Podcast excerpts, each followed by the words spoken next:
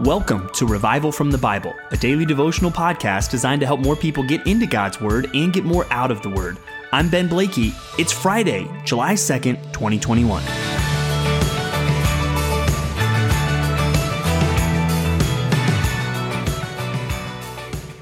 Imagine that tonight, as you sleep, you have a vision in which God gives you a message and tells you to share this message with the world.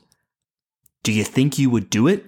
Do you think you would take that call seriously to share the message that God has given you, a message that you didn't come up with, a message that is from God? Would you feel that responsibility to share that with the world? I think you would. And while I don't think that you're going to have a vision tonight where God gives you some message to share with the world. What I know is that He has already given you a message that He wants you to share with the world. And so we're going to look at this message today and look at a couple places where we're clearly shown this message that we have the mission to share It's not a message we came up with. It's not something that man invented. It is a message from God, and it's our responsibility to share it. We're going to start by looking at two figures that are unique. We, we can't uh, say that we are exactly like the Apostle Paul or John the Baptist, even in his unique role as the forerunner of the Messiah. But one similarity that we do have with them is that God has called all believers to be his witnesses and to share the message, the good news of the gospel. And we know that is a message that is not from man, it is a message from God.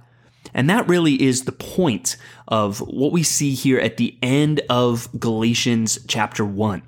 As today we look at Galatians 1 11 through 24. And so he starts off by saying, For I would have you know, brothers, that the gospel that was preached by me is not man's gospel. For I did not receive it from any man, nor was I taught it, but I received it through a revelation of Jesus Christ. And then he goes on to kind of recount the chronology even of his salvation and his interaction uh, with the apostles. And he's just trying to say, hey, it's not like something happened and then all of a sudden the apostles gave me this message or some other men gave me this message. No, God gave me this message. And so you see that that um, is kind of the main point that he is trying to make here. And even as you consider what we read yesterday, where he talks about, hey, anybody that's preaching a different gospel to you, uh, they should be accursed. He's saying, hey, I'm preaching the same gospel as the other apostles, and I didn't get it from them. I got it from God. He's trying to say that this gospel that he is preaching is not his message, it is a message from God. And I also love the humility that you see in this passage as well, where Paul says, And I was advancing in Judaism beyond many of my own age among my people. So extremely zealous was I for the traditions of my fathers. But when he who had set me apart before I was born, and who called me by his grace, was pleased to reveal his Son to me, in order that I might preach him among the Gentiles, I did not immediately consult with anyone, nor did I go up to Jerusalem to those who were apostles before me, but I went away into, into Arabia and returned again to Damascus.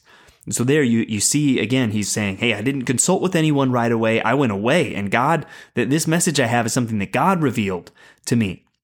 But also we see his humility and just his appreciation for the grace of God.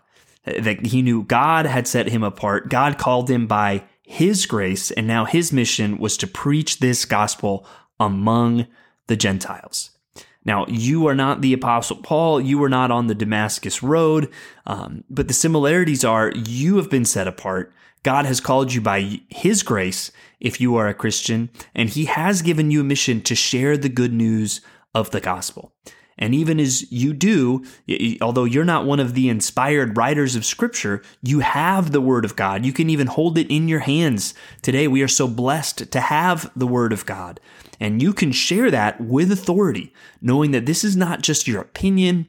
Uh, this is not just some feeling that you have. This is a message from God. And it's our job to share it, and it's our joy to share it. And we see some more about that as we look at Luke chapter 3, verses 10 through 22. And again, this is a unique figure, John the Baptist. He's the forerunner of the Messiah, of Jesus Christ.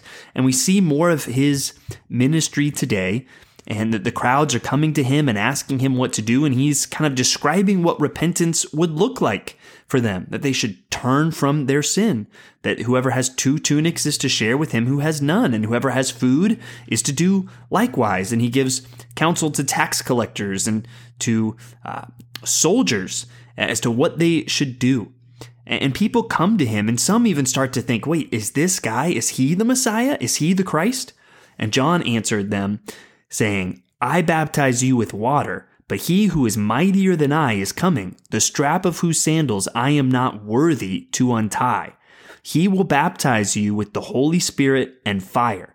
His winnowing fork is in his hand to clear his threshing floor and to gather the wheat into his barn, but the chaff he will burn with unquenchable fire right? And so there you see him giving this message, and he makes it clear hey, this message is not about me, it's about one who is mightier than I who is coming. And I love, again, humility shown here, the strap of whose sandals I am not worthy to untie.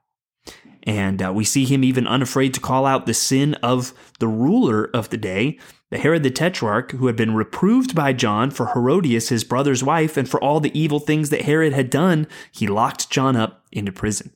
So, as we think about the example of the Apostle Paul and we think about the example of John the Baptist, we see both of them considered themselves to be humble messengers giving a message that they had received from God. And while there will be differences Uh, in how that feels for us now that we have the completed scripture, we should still consider ourselves largely humble messengers who have the word of God and a mission to share it with the world around us. So I want to ask you today, do you have that sense, that compulsion, right? Even that responsibility that God has given you a message and told you to share it? And, and do you also have somewhat that, that confidence as well. That, that what you're sharing is not just uh, your words, it's not just your opinions, it is the truth of God that we see so clearly in His Word, truth that everyone needs to hear. And as you share it, do you have that humility? Uh, do you have that humility that this message isn't about you and whatever ministry God gives you uh, is not about you, it's about Him. We're not even worthy to untie His sandals.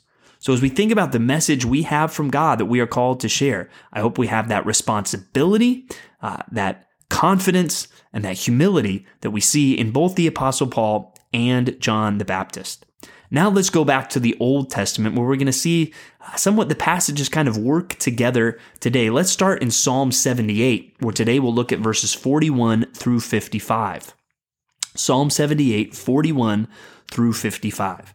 And it just starts off again with some discouraging words. They tested God again and again and provoked the Holy One of Israel.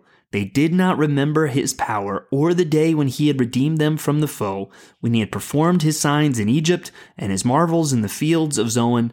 And it goes on to describe uh, the, the incredible things that God had done in leading them out of Egypt, in driving out the nations before them, but they had forgotten all of these things.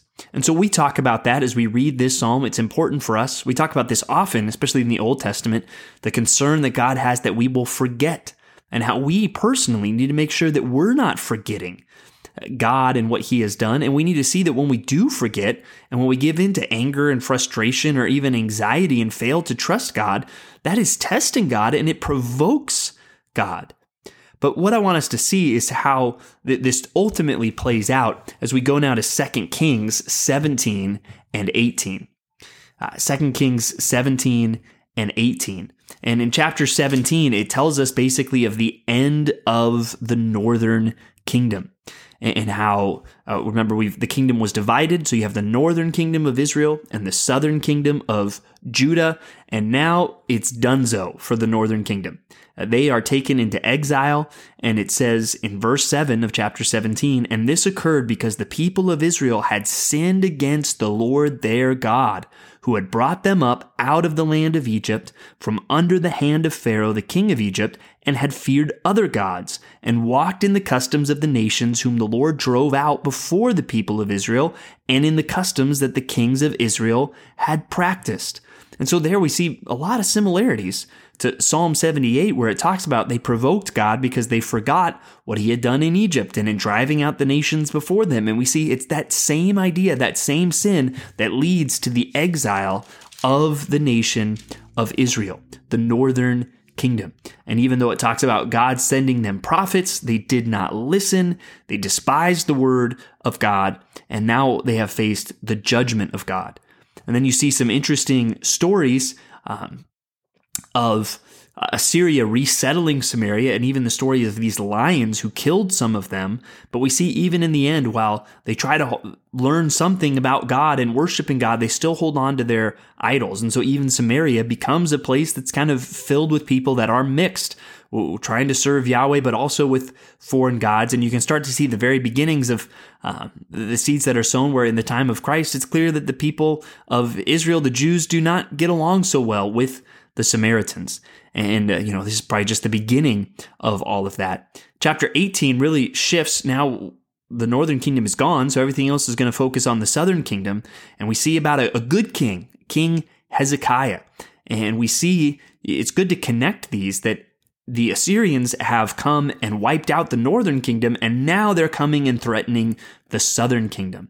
And we see kind of some of the most infamous trash talk in scripture in the reading today as this leader in the military, this person referred to as the Rabshakeh, kind of stands up and talks a bunch of trash against uh, the people of Israel and really threatens them and says, Don't let Hezekiah fool you, saying we should trust in God. And we kind of are left in the middle of the story, and we'll pick it up again tomorrow. But what I want us to see is even how we should feel some of that today that the world likes to talk a big game. The world likes to say a lot of disparaging things about God and about the Bible. But as we're going to see, it's really all empty talk because guess what? God is God. He is in control. And so we don't need to fear even when the world tries to intimidate the followers of Jesus Christ because he is in control.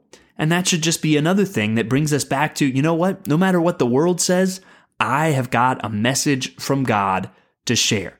And I'm going to feel that responsibility and that confidence and that humility. And I want to let other people know the good news of the gospel of Jesus Christ, a message that didn't come through any man, a message that came from God, and a message that we need to share with the world. Thanks for digging into God's Word with me today on Revival from the Bible. For more resources, check out revivalfromthebible.com. To learn more about Compass Bible Church Treasure Valley, go to compassbible.tv. The grace of our Lord Jesus Christ be with you.